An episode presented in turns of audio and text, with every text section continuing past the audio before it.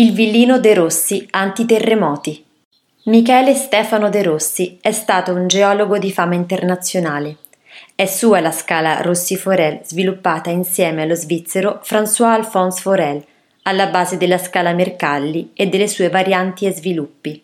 Nel 1870 padre Timoteo Bertelli iniziò gli esperimenti sui moti sismici con un pendolo composto da un filo di rame lungo 3,30 metri con alla base un peso di piombo da 10 kg.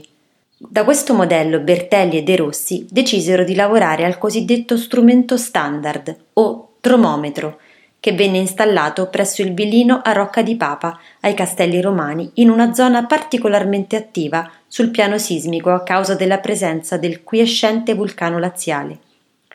Questo strumento, rispetto all'originale del Bertelli, presentava alcune differenze sommarie, era composto da un filo di rame ricotto sensibilmente più corto, appena 1,5 metri, al quale era legato un peso da bilancia da 100 grammi.